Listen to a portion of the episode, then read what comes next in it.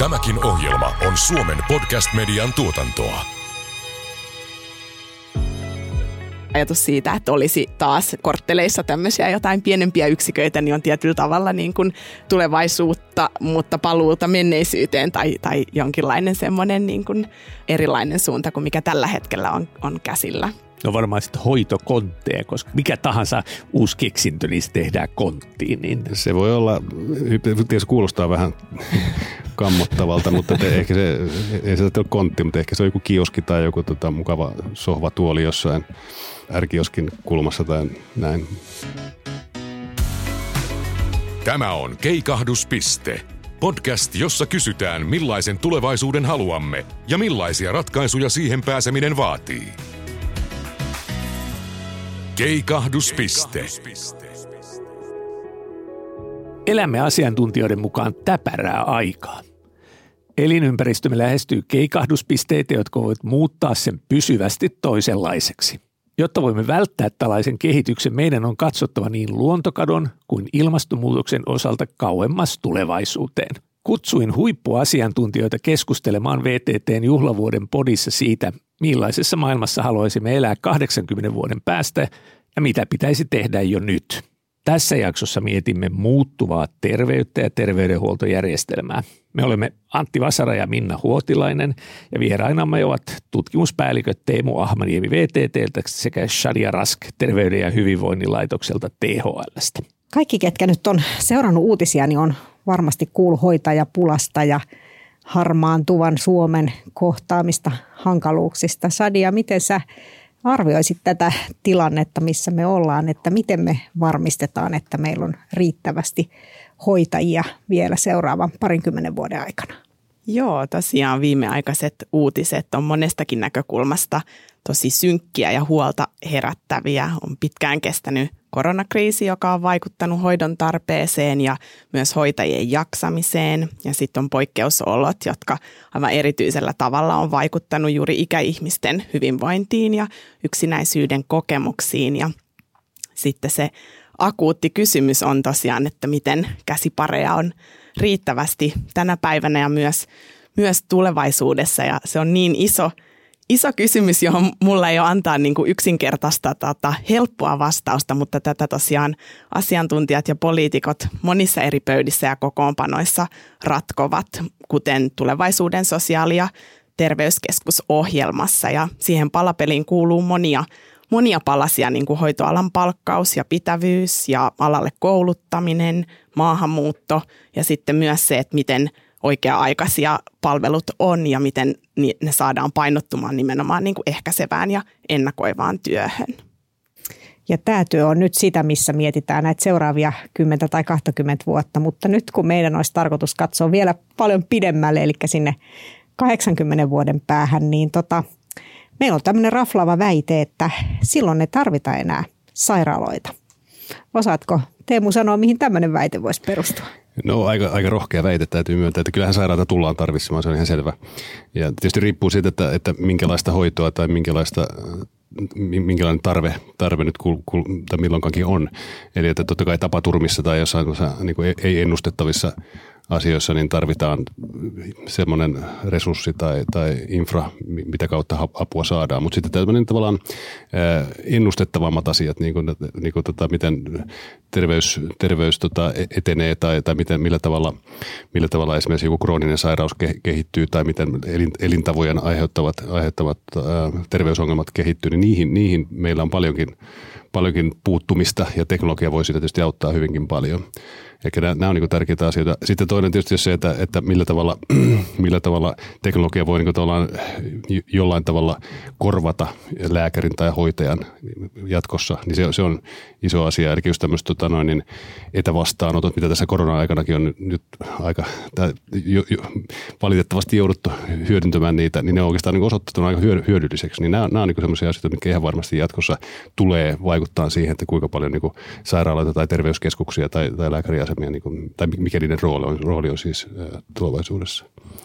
Mitä sitten, jos jatketaan tästä näin, niin varmaan kaikki miettii sitä juuri, että sitten kun olen vanha, niin hoitaako robotit minua tuolla noin. Ja osaatteko antaa jotain esimerkkiä siitä, että minkälaisia teknologisia ratkaisuja sitten tähän niin automaattisessa ja ennakoivassa terveydenhuollossa voidaan nähdä sitten tulevaisuudessa. Niin, kyllähän tota sairaalassa olevat teknologiat niin koko aika tehostuu ja, ja, ja kehittyy. Eli että millä tavalla vaikka hoitopolku, jos meillä on joku operaatio tai potilas, joka tulee sairaalaan, niin me, me voidaan tavallaan sen kaiken sen datan avulla, mitä me ollaan kerätty siitä henkilöstä ja kaikista muista potilaista, jotka on siellä sairaalassa tai muualla ollut, pystytään tavallaan hyödyntää sitä dataa optimoimaan se, että mitä sille, mitä sille henkilölle oikeasti kannattaa tehdä. Et se on niin kuin tota, tärkeä, tärkeä asia huomata, huomata tai ymmärtää. Ja samoin sitten tietysti niin kuin, kyllähän robotiikka, jos ajattelee niin kuin kirurgisia toimenpiteitä, niin kyllähän kone monessa mielessä on paljon tarkempi ja, ja varmempi ää, ja halvempikin sitten loppuviimeksi niin kuin siinä. Mutta tämä on hyvä kysymys, että mitä, mitä se sitten, että onko se epäeettistä, jos kone hoitaa minua tai, tai potilasta ja, ja onko se pelottavampaa vai, vai onko se oikeasti niin kuin turvallisempaa. Niin tämä on hyvä kysymys, ei siihen tällä hetkellä mä ainakaan osaa vastata. Tämä on vaikea suora, suoraviivasta vastausta antaa, mutta kyllä se teknologia tulee ihan varmasti helpottamaan moniakin asioita niin kuin sairaalassa ja terveydenhuollossa. Meillähän on 80 vuotta on tämä niin kuin skaala tässä, mitä mietitään, niin pystyttekö te niin kuin stretchaamaan sitä niin kuin ajattelua, että mitä se saattaisi olla silloin? Joo, no mä lähdin pohtimaan tätä niin kuin siitä näkökulmasta, että, että minkälaisia työntekijöitä ja työyhteisöjä me tarvitaan, jotta niitä niin kuin teknologisia innovaatioita syntyy, sellaisia, jotka niin kuin mahdollisimman hyvin ottaa huomioon väestön moninaisuuden ja erilaisten väestöryhmien tarpeet, että oma tausta on, on niin terveys tieteissä ja yhdenvertaisuus- ja moninaisuuskysymyksissä, niin mun mielikuvitus tai asiantuntemus ei riittänyt niin kuin miettimään niitä käytännön niin kuin teknologisia tota, ratkaisuja, mutta sitä, että miten me onnistuttaisiin siinä, että meidän työyhteisöt olisi jo tänä päivänä moni, moninaisia ja sitä kautta niin kuin syntyisi enemmän ja parempia innovaatioita. Ja tämän edistämiseksi meillä on jo ratkaisuja erilaisia niin kuin monimuotoisuutta edistävästä rekrytoinnista erilaisiin niin kuin inklusiivisiin toimintatapoihin asioihin, niin mä ajattelen, että niiden kautta sitten tota, ne teknologiset ratkaisut voi olla entistä parempia myös niin kuin väestön terveyden palvelutarpeiden näkökulmasta. Eli siinä on just se, että kun ihmiset on erilaisia, niin voidaan tätä yksilöllisyyttä paremmin huomioida, että potilas ei olekaan tällaista bulkkimassaa, vaan hän onkin yksilö, jolla on omanlainen tilanteensa, niin ehkä sen ymmärtäminen sitten vaatisi myös niiltä, ketkä tekee näitä teknisiäkin innovaatioita ja miettii näitä hoitopolkuja, niin heiltäkin sitten enemmän sitä diversiteettiä, että he voisivat myös sitten ymmärtää näitä, näitä monenlaisia potilaita, keitä siellä järjestelmässä sitten pyörii. Niin se tuntuu tälle mallikon silmin, että siellähän on paljon mietitään justiinsa tätä, että, niin kuin, että innovaatioilla vähennetään tilojen tarvetta tai henkilökunnan tarvetta, että se on enemmän tämmöistä niin kuin teho, tehokkuusmittaria versus sitten juuri se, että mitä, mitä sille potilaalle kuuluu sitten, miten se potilas pärjää siinä prosessissa. Meillä on kustannusongelma, että sitä pystytään ratkoon, mutta myös sitten sitä, että se hoidon vaikutus, että potilas voi hyvin, että pystytäänkö me kumpaakin yhtä aikaa teknologialla ja innovaatiolla nostaa varmasti pystytään, että se, tavallaan se kustannushyöty on niin välitön, välitön niin mitattavissa oleva asia, mutta sitten tavallaan se hoidon te, teho tai, tai laatu on sitten tavallaan niin pitempi ja monimutkaisempi asia, mutta että kyllä mä ainakin haluan uskoa siihen, että, että me niin löydetään sellaiset mittarit, jolla, jolla voidaan tavallaan se optimoida nimenomaan se hoidon laatu ja sitten tavallaan kustannus tulee sitä kautta. Ja kyllähän tässä niin aina, aina on siis se, se niin kuin taustalla, että, että mitä tehokkaammin hoidetaan niin kuin aikaisemmassa vaiheessa ihmisiä ja, ja tavallaan ollaan sillä preventiivisellä tai tällä ehkäisevällä puolella, niin sitä, sitä enemmän tulee kustannussäästöjä jatkossa. Ja tämä on niin kuin se iso, iso asia, mikä pitäisi niin kuin kaikkien, kaikkien ymmärtää. Ja tosi olennaista on jotenkin se, että miten hyvin muistetaan, että ihminen on psykofyysis sosiaalinen kokonaisuus, että ei keskitytä vaan jotenkin ratkomaan niitä fyysisiä asioita ja ongelmia, vaan nimenomaan niin kuin, miten me mahdollistetaan ne kohtaamiset ja psyykkisten ja sosiaalisten tarpeiden huomioiminen ja vastaaminen, niin, niin se voi olla erityisen niin kuin vaativaa, jos mielikuvitellaan semmoista tulevaisuutta, jossa vain robotti tulee tai ei ole sitä ihmisten välistä kohtaamista osana sitä hoitoa. Juuri näin. Ja kyllähän se, tota, tämä ainakin haluan uskoa siis sen, että sitä ihmistä tai se hoitoalan ammattilainen, joka on siinä prosessissa mukaan, niin se, se tavallaan nimenomaan sitä varten, että se, että se potilas tarvitsee ihmistä ja ihmisen empatiaa ja tietysti ihmisen tekemä päätöskin totta kai se niin kuin luo semmoista tiettyä turvaa. Mutta sitten niin kuin tavallaan sellaisia, ehkä en nyt tiedä ääriesimerkkejä, mutta niin kuin toinen puoli siinä esimerkiksi niin kuin on, on niin kuin osoitusta siitä, että, että esimerkiksi mielenterveys palvelu, täällä on niin kuin ensimmäinen, ensimmäinen yhteydenotto, tai että millä tavalla niin kuin, jostain ahdistuksesta tai masennuksesta kärsivä ihminen pääsisi mahdollisimman nopeasti niin kuin hoidon piiriin, niin siinä, siinä saattaa olla, että koneeseen otettu yhteys, eli se on joku chatti tai joku tämmöinen niin kuin haastattelupalvelu, joka on täysin koneistettu, siis siinä ei ole ihmistä mukana, saattaa laskea sitä rimaa. Eli silloin tällaisen henkilön osalta se terveydenhuollon taho ei millään tavalla tuomitse, vaan on niin helpompi tavallaan tehdä se ensimmäinen yhteydenotto vaan koneen kanssa. Ja kyllähän se tota, varmasti on monessa ihan, ihan muissakin sairauksissa tai muissakin tota, oireissa sama, sama asia, että jos pystyy jollain helpolla teknisellä välineellä tekemään sen ensimmäisen askeleen siihen suuntaan, että saa, saa jotain hoitoa tai apua, niin, niin se, se niin kuin pelastaa jo paljon. Ei tarvitse teknisesti olla mitään hirvittävän monimutkaista, mutta kuitenkin se ratkaisee ison asian. Joo, ja tässä mä mietin, että se on hyvä tavoite se ihmistyön vähentäminen juuri siitä näkökulmasta, että sitten se ihmistyö, mitä me käytetään, että me käytettäisiin just se siihen kohtaamistilanteeseen ja niin edelleen, että, että meidän ei tarvitsisi käyttää hoitajan aikaa esimerkiksi siihen, että hän mittaa ihmiseltä verenpainetta. Et entisaikaanhan verenpainetta mentiin mittaamaan sinne terveysasemalle ja tänä päivänä on sitten jo monilla potilailla kotona mittarit, millä he itse mittaavat ja ruutuvihkoon kirjaavat, että paljonko se verenpaine nyt tänään oli.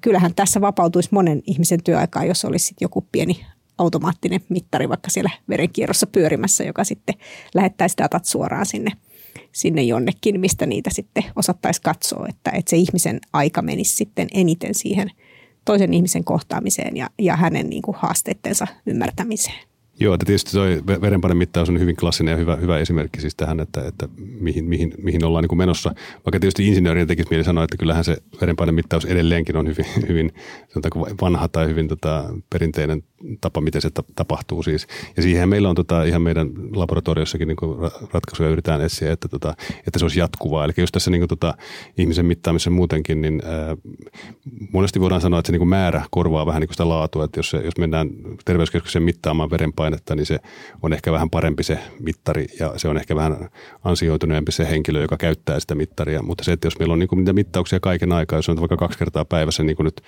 kotimittauksia voidaan tehdä, niin silloin, silloin suurempi arvo sillä pitkäaikaisuudella mittauksella kuin sillä, että se on niin kuin kerran tehty siellä jossain terveyskeskuksessa. Ja nyt jos siitä mennään sitten askeleen eteenpäin, ja tämä ei ole siis 80 vuotta, vaan tämä ehkä 10 vuotta, että meillä on joku laastari, jossa on älyä, joka mittaa sen. Sen ei tarvitse olla vielä tässä vaiheessa siellä verenkierrossa, mutta se on ehkä siinä ihon pinnalla, niin se mittaa sen ja se antaa sen vaikka joka sekunti. Niin me ollaan taas ollaan askel niin menty siihen suuntaan, että meillä on enemmän dataa ja sitten pystytään tekemään sillä datalla paljon enemmän kuin sillä pienemmällä datamäärällä siis.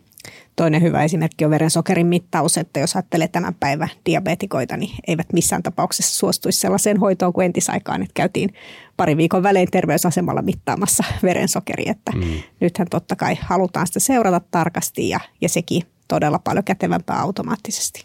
Miten kun tässä meidän visiopaperissa puhutaan 80 vuotta eteenpäin vähän niin kuin provokaatio mielessä kanssa sanottiin tämä, että, että ei ole sairaaloita, niin, niin sitten on tietenkin nämä akuutit asiat, jotka ei, ei, ei tietenkään niin ei pysty vaikuttamaan ennakoivalla sairaanhoidolla, vaan että terveelle ihmisellä voi luu murtua ja tarvitaan kipsiä tai mitä liian sitten tarvitaankin, niin missä nämä sitten hoidetaan? Missä tapaturmat hoidetaan tulevaisuudessa?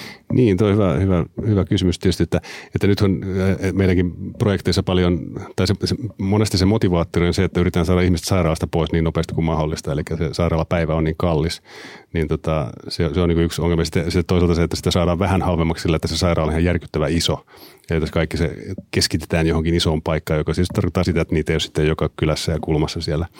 Mutta yksi vaihtoehto tietysti voisi olla, että sitten olisi tämmöisiä niin kuin tota pienempiä asemia, jossa sitten pystytään hoitamaan jo, jo, jonkin asteisia vammoja ja, ja sitten tota, niissä voisi sitten olla jotain robotiikkaa, teknologiaa siten, että se olisi niin tavallaan suhteessa halvempaa, mutta kuitenkin lähempänä ja helpommin kuin, tota, kuin sitten semmoisessa keskittyisessä sairaalassa. Että ehkä tämmöinen voisi olla tietysti yksi niin kuin välimuoto.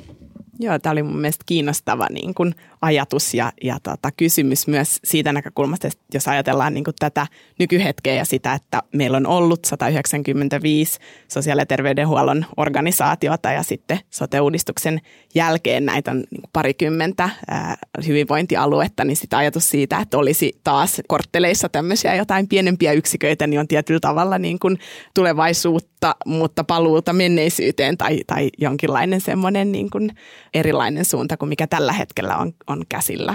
No varmaan sitten hoitokontteja, koska mikä tahansa uusi keksintö, niin se tehdään konttiin. Niin. Se voi olla, tietysti kuulostaa vähän kammottavalta, mutta te, ehkä se, ei se ole kontti, mutta ehkä se on joku kioski tai joku tota, mukava sohvatuoli jossain ärkioskin kulmassa tai näin. Jotain sellaista. Joo, ja tietysti kaikki suomalaiset ei halua asua kaupungissa, että voisiko se olla tämmöinen liikkuva systeemi, joka tulisi sitten paikan päälle, kun silloin, silloin harvoin, kun sitä apua tarvitaan, jos tämä meidän skenaario kuitenkin on se, että paljon enemmän olisi tätä ennakoivaa työtä ja sitten nämä olisi enemmän ehkä tämmöisiä onnettomuustyyppisiä tilanteita, joissa tätä konttia sitten siirrettäisiin paikan päälle. Mutta tähänhän liittyy paljon myös tämmöisiä eettisiä kysymyksiä, jos ajattelee näitä nanobotteja ja, ja robotteja terveydenhuollossa, niin minkälaista keskustelua pitäisi käydä ennen kuin tässä kehityksessä päästään eteenpäin? No joo, tosiaan on, on isoja ja kompleksisia kysymyksiä ja mä lähdin jotenkin miettimään niin kuin teko, tekoälyn käyttöä ja, ja erityisesti niin kuin algoritmisen automaattisessa päätöksenteossa niin kuin piileviä ää, syrjintäriskejä ja, ja tota, nämä voi johtua niin kuin monista, monista syistä, että opetusdatassa on, on virheitä tai puutteita ja, ja voi olla niin kuin huonosti valittuja näitä ennustemuuttujia ja sitten tiedetään, että, että on, on tilanteita, missä niin kuin algoritmi suoraan on, on niin kuin rakennettu antamaan merkitystä jollekin syrjintäperusteelle, kuten vaikka iälle tai ää, sukupuolelle tai kielelle, että, että tuota, miten me jotenkin jo tänä päivänä osattaisiin tota, tunnistaa ja, ja puuttua näihin ja käyttää moninaisempaa opetusdataa ja, ja varmistua siitä, että, että sitten tulevaisuudessa, kun tekoälyä enenevässä määrin käytetään ää, niin kuin osana palvelujärjestelmää ja, ja tota, ää, päätöksenteon tukena, niin ää, että se ei olisi syrjivää, vaan, vaan kohtelisi kaikkia potilaita ja asiakkaita yhdenvertaisesti, niin se on ainakin yksi eettinen kysymys ja näkökulma. Tosi, tosi iso kysymys. Miten sitten tämä ihmisen oma ymmärrys siitä, että mitä hänen kehossaan tapahtuu, jos siellä nanobotit menee ja niin edelleen, niin tota, kuinka paljon siitä pitää ihmisen ymmärtää? Tosi hyvä kysymys ja jotenkin jäin myös miettimään sitä, että kun väestö ikääntyy ja, ja tota, kehitys kehittyy ja tiedetään niin kuin meidän väestötutkimuksista jo tänä päivänä, että, että eri, ää, niin kuin eri ryhmillä ikääntyneillä, mutta sitten myös vaikka ulkomaalaistaustaisilla, ää, niin on niin kuin yleisempää vaikka vaikeudet käyttää internettiä tai asioida niin kuin sähköisissä palveluissa, niin, niin miten sitten kun nämä tota, monimutkaistuu tai, tai tietyllä tavalla niin kuin, kun väestö ikääntyy ja ei välttämättä ole niitä, niitä tota, ATK-taitoja sitten seurata sitä omaa terveyttä, niin, niin tota, joo, se on hyvä, hyvä kysymys ja, ja tota, sen merkitys kasvaa. Ja voiko siinä sitten käydä niin, että tämän ihmisen omissa käsissä ei tavallaan olekaan sitten hänen terveytensä enää samalla tavalla, vaan se data menee sinne jonnekin, jollekin asiantuntijoille, jotka on sitten jossakin tai jollekin algoritmeille ja, ja hän on sitten vaan niin kuin tavallaan sen järjestelmän käyttäjä ja joutuu luottamaan siihen, että kaikki on siellä laadittu niin kuin häntä ajatellen ja häntä varten. Niin ehkä tuossa pieni, pieni tota, yht, yht, yhtenäväisyys nyt, tota, jos ajattelee niin tämmöisiä paik- paikallistamispalveluja tai tämmöisiä lokaatio, lokaatiojuttuja tai sitten vaikka, vaikka nyt internet-shoppailua, että jos ajattelee niin kuin taas vähän, vähän taaksepäin ja katsoo, että miten ihmiset on oppinut luottamaan siihen, että voi laittaa luottokortin numero johonkin appiin tai tota netti, nettisaittiin tai sitten vaikka nyt jakamaan omaa lokaationsa, että, että saa jonkun postipaketin perille tai pystyy tota ajamaan autolla mitkä on ihan mielettömiä teknologisia saavutuksia saada joku tämmöinen tota, paikannuspalvelu kännykkään, ne on ihan mielettömiä. Niin se, että se luottamus on kasvanut pikkuhiljaa tässä 10 tai 20 vuoden aikana, kun näitä on tullut. Ja voisi niin ajatella, että ehkä se terveysteknologian kanssa voisi niin sama, samanlaista olla, että tämä, mä niin haluaisin ehkä ajatella sen asian niin, että koska se on mieletön mahdollisuus, siis se on teknologinen mahdollisuus, automatisaatio ja, ja tota, että se teknologia voi niin hoitaa meitä paljon tehokkaammin ja halvemmin niin se, että me kehitetään jotain suojaavaa teknologiaa siihen, joka sitten niin kuin tavallaan nämä eettiset kysymyksetkin jollain tasolla ainakin sitten niin kuin ratkaisee. Että ihan niin kuin nyt vaikka lokaatiopalveluissa tai, tai internetshoppailussa, niin kyllähän meillä on kaiken maailman varmennuskeinoja siihen tullut sitten, että millä tavalla me suojellaan sen henkilön, tavallaan henkilötietoja. Ja tietenkin aina, aina sitten sattuu kehittyessä, niin aina sitten tulee kaikkea ongelmia, mitkä sitten pitää sitten jollain tavalla korjata ja sitten pienien, pienien virheiden kautta sitten niin kuin se homma, homma niin kuin kehittyy aina eteenpäin. Mutta mä niin kuin haluan nähdä sen totta kai insinöörin niin, että se on niin tekninen mahdollisuus, se on mieletön mahdollisuus, että me pystytään tekemään tällaisia, tämmöisiä asioita. Niin se, että kyllä se loppuviimeksi voittaa se innovaatio. Jotenkin mä niin kuin haluan nähdä sen näin. Sitten ajattelen, että näistä niin kuin eettisistä kysymyksistä, niin yksi tosi iso ja olennainen on – niin kuin yritysten ja julkisen palvelujärjestelmän välinen yhteistyö ja, ja tota, niin kuin yritysten motiiveihin sitten liittyvät kysymykset niin kuin datan käytössä ja, ja tota, ähm, niin kuin yksilön oikeuksissa ja suojassa ja semmoinen, joka on, on niin kuin totta ja, ja tota, ajankohtainen kysymys jo tänä päivänä, mutta sitten tämmöisessä tulevaisuuden visioinnissa varmasti myös vielä enemmän.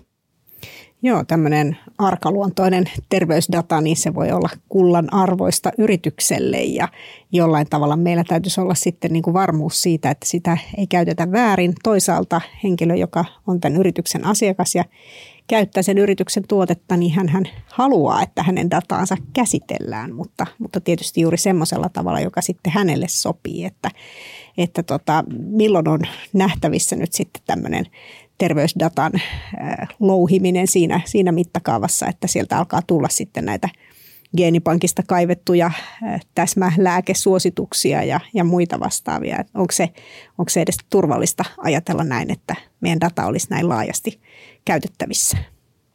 Niin, on tietysti tota, jossain määrin tietysti on jo, on jo niin kuin, tota, ehkä prototyyppiasteella tällaista niin kuin, niin kuin digitaalista lääkekehitystä tai, tai muita vastaavan tyyppisiä esimerkkejä, mutta se, tota, se riippuu vähän, riippuu vähän, vähän systeemistä tai, tai niin kuin sovellusalueestakin se, että tota, miten, se, miten sitä niin kuin voi jatkossa hyödyntää. Että tämä on vaikea, vaikea tontti, täytyy myöntää.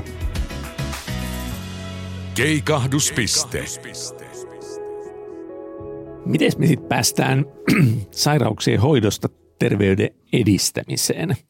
Nyt on ehkä puhuttu enemmän kanssa tämmöisistä niin kuin luumurtumista ja muista, että kuinka iso rooli aivoterveydellä tulee olemaan 80 vuoden päästä. Haluatko Minna aloittaa vaikka tästä, kun tästä aiheesta? Niin, tämä aivoterveyshän on kyllä, kyllä tuota kaikkien huulilla jo nyt, että varmasti, varmasti 80 vuoden päästä vielä sitä enemmän, että aivoterveys on sillä tavalla jännä asia, kun se vähän liittyy niin kuin kaikkeen, että, että siellä on nämä elämäntavat, että pystyykö ihminen nukkumaan kunnolla ja miten hän liikkuu ja mitä hän syö. Ja, ja tota, näissäkin ajattelu on jo siirtynyt pois siitä, että yritettäisiin patistella ihmisiä nukkumaan paremmin tai liikkumaan enemmän, vaan enemmän ajatellaan, että halutaan mahdollistaa se, että he, he pääsevät nukkumaan hyvin ja, ja liikkumaan ja niin edelleen. Eli ne on ympäristöön liittyviä ratkaisuja.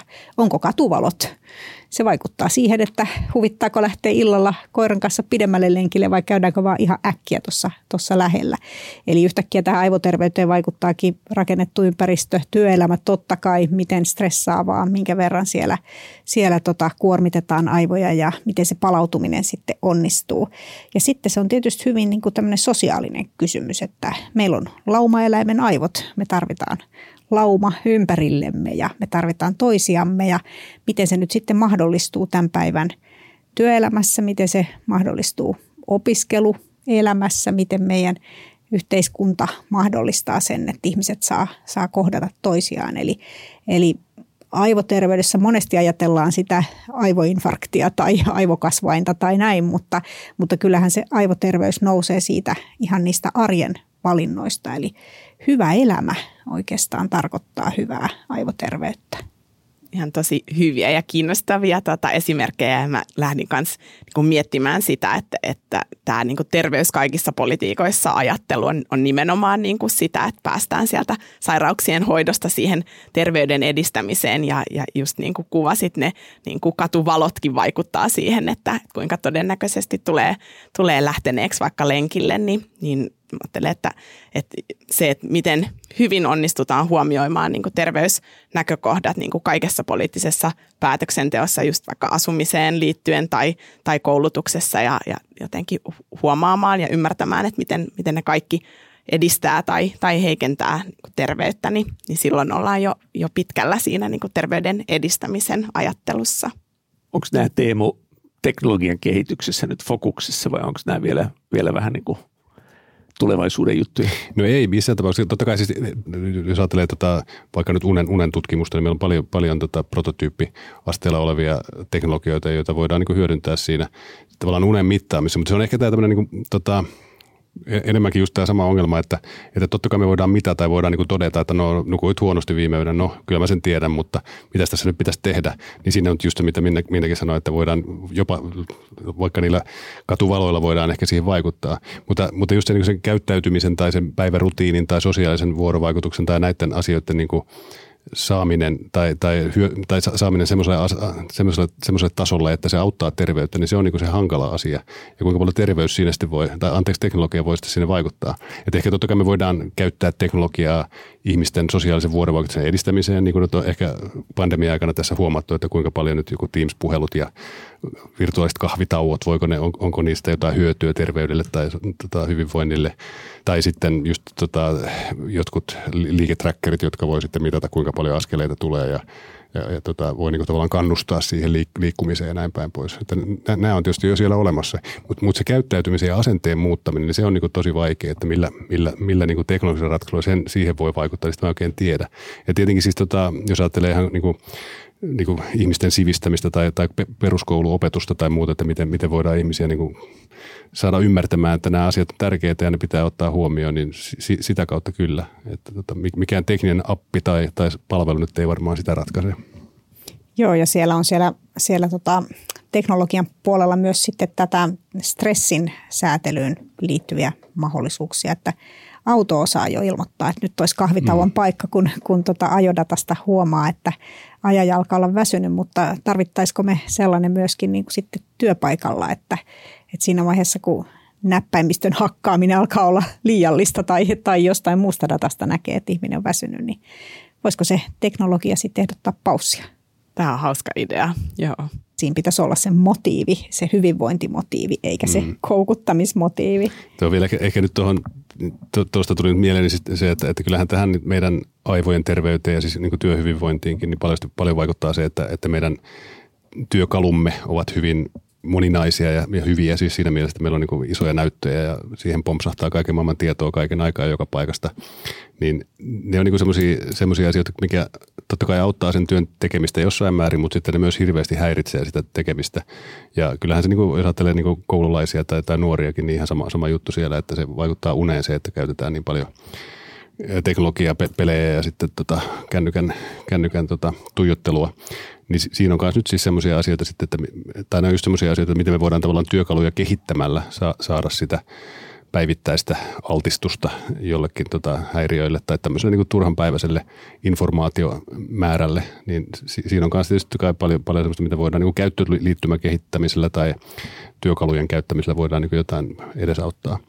Mutta tota, jälleen kerran siinä on, niin kuin, ne on sellaisia asioita, että pitää totta kai olla ihmisillä niin kuin vapaus valita työkalunsa ja, ja tota, asemoida se oma näyttönsä millä halu, haluaa, mutta sitten se niin kuin lieveilme on sitten se, että sitten sitä tietoa on tarjolla koko aika kaikkialta ja se on vähän vaikea tilanne. Kyllä joo, jos ajattelee, että työyhteisö olisi valitsemassa mekaanisia työkaluja johonkin konkreettiseen työhön, niin totta kai valittaisiin laadukkaimmat ja parhaimmat työkalut ja haluttaisiin ne työkalut, jotka ei ole vaarallisia työntekijöille. Mutta nyt kun me valitaankin sitten näitä digitaalisia työkaluja ja meillä on näitä yhteydenpitoalustoja ja muita vastaavia, niin onko me mietitty sitä, että onko ne turvallisia ja terveellisiä työntekijälle ihan, ihan näiden peruselintapojen ja, ja stressin näkövinkkelistä? Siinä on mietittävää. Hmm. Nythän me ollaan siinä tilanteessa, että, että sairaus sairauspoissaolot ja sairaseläkkeet niin, niin koko ajan kasvaa näiden nimenomaan näiden psyykkisten sairauksien takia ja Suomessa erityisesti masennusdiagnoosit, mutta sitten muitakin psyykkisiä diagnooseja niin, niin on, on kasvamassa, että nämä on aikamoinen ongelma. Mikähän se voisi olla se tapa tulevaisuudessa, että tähän voitaisiin saada muutosta? Joo, tällä hetkellä toi kansallinen mielenterveysstrategia ja itsemurhien ehkäisyohjelma on laadittu nimenomaan vuosille 2020-2030 ja sen tavoitteena on, on niin mielenterveyden kokonaisvaltainen huomiointi ja, ja edistäminen. Ja mä jotenkin haluan ajatella ja, ja uskoa niin kuin positiivisesti, että, että eri toimialojen yhteistyöllä niin kuin voidaan paitsi ehkäistä ja hoitaa niin kuin mielenterveyden ongelmia ja, ja oireilua, mutta, mutta sitten myös niin kuin toinen osa sitä, sitä kokonaisuutta on niin kuin mielen, mielenterveyteen liittyvän niin kuin syrjinnän ja, ja leiman ja sen niin kuin stigman väheneminen. Niin tota, nämä olisivat sellaisia tota, niin kuin nimenomaan ikään kuin se niin sanottu tuhannen taalan kysymys, että, että miten, miten pystytään tota, väestötasolla parantaa ja edistää mielen hyvinvointia ja sitä kautta niin kuin vähentää sairauspoissaoloja ja sairauseläkkeitä. Niin ja ehkä tuossa, tota, jos taas teknologian edustajana tässä, niin tota voin yrittää sitä mietiskellä, että, että mikä teknologia sitten tässä niin kuin auttaa. Sitten tietenkin se semmoinen niin aikainen puuttuminen ja, ja aikainen – aikainen ongelman löytäminen niin, niin olisi hyvä. Ja se, että millä tavalla sitten niin me semmoiset, sitten saadaan, että se ei välttämättä ole mikään, että se olisi joku työterveyskysely tai terveyskysely kaikille 50-vuotiaille, että joku tämmöinen kaavake, missä sitten laitetaan tätä rasteen ruutuun, tai olisiko sitten jotain, joku, joku muu, muu teknologia, jolla me päästään sitten tavallaan niin kuin käsiksi siihen, että, että jotain asioita täytyy tehdä. Mutta jälleen kerran siinä on sitten tietysti se, että sitten kun se havaitaan, niin mitä sitten, että varmasti mielenterveys asioissa se on varmaan hankalampi tilanne. Eli että kun yleensä se ongelma on se, että, että jonkun oikean hoitomuodon tai terapeutin tai terapian löytäminen, siitä saattaa mennä hirveän paljon aikaa. Että se ei ole niin semmoinen niin kuin nyt jonkun, jonkun tota, vaikka diabeteksen hoito, mihin on niin kuin heti olemassa niin kuin oma, oma sapluuna, mitä kannattaa tehdä.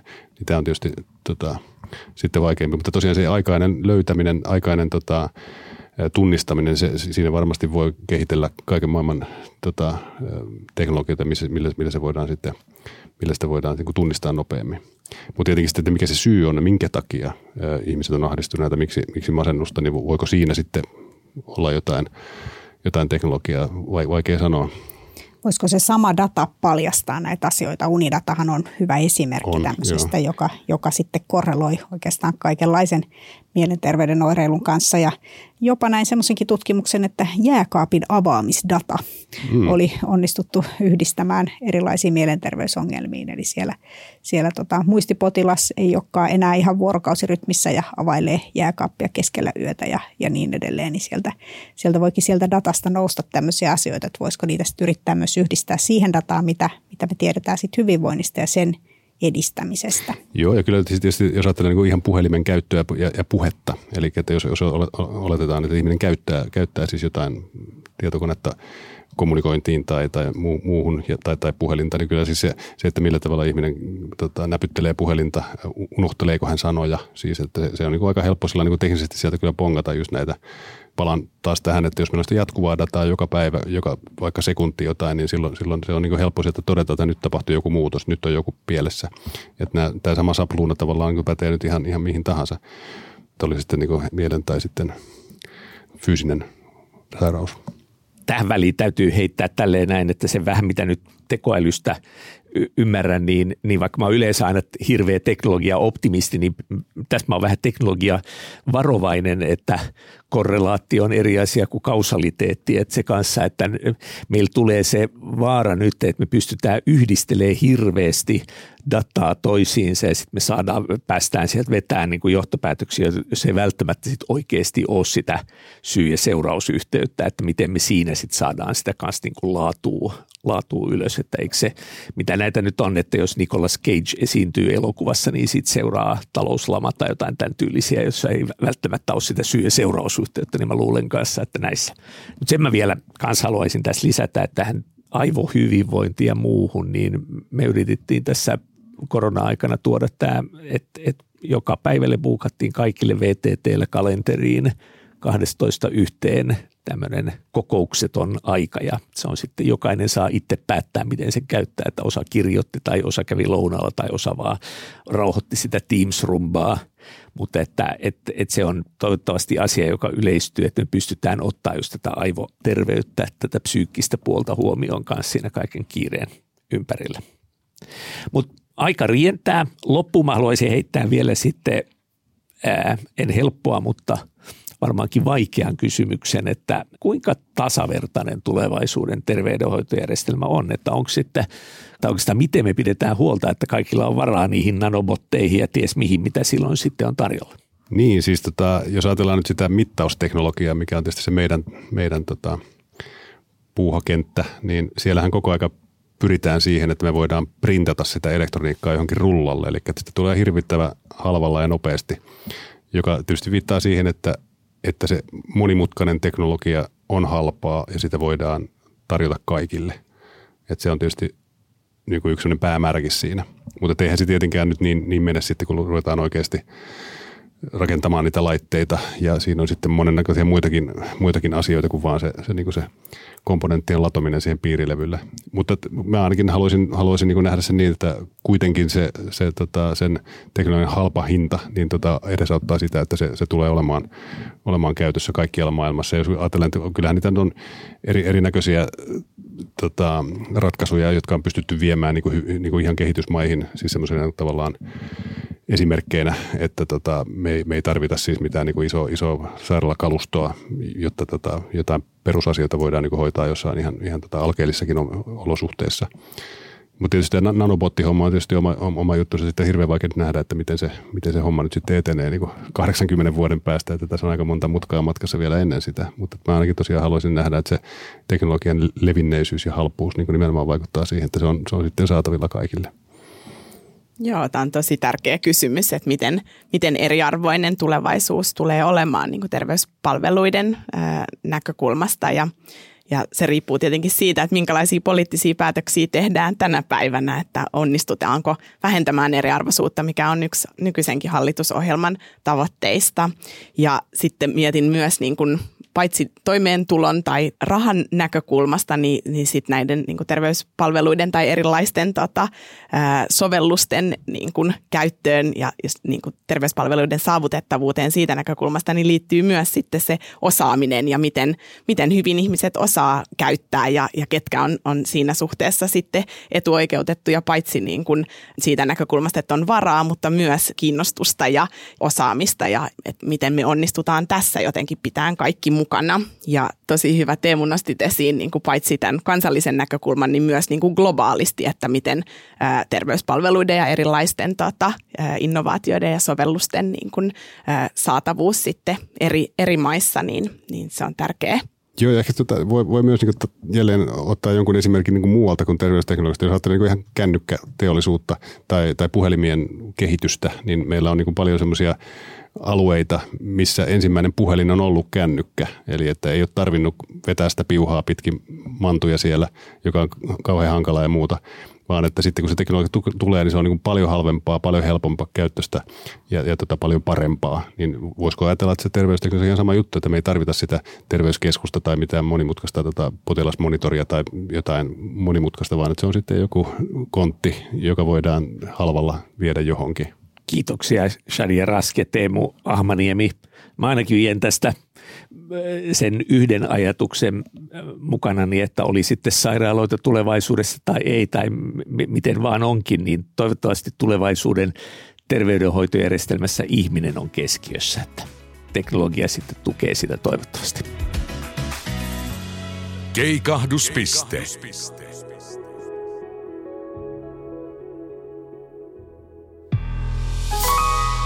Tämän ohjelman tuotti Suomen Podcast Media. Jos pidit tästä ohjelmasta, muista seurata Spotifyssa tai arvostele ohjelma Apple Podcastissa, niin muutkin löytävät ohjelman pariin.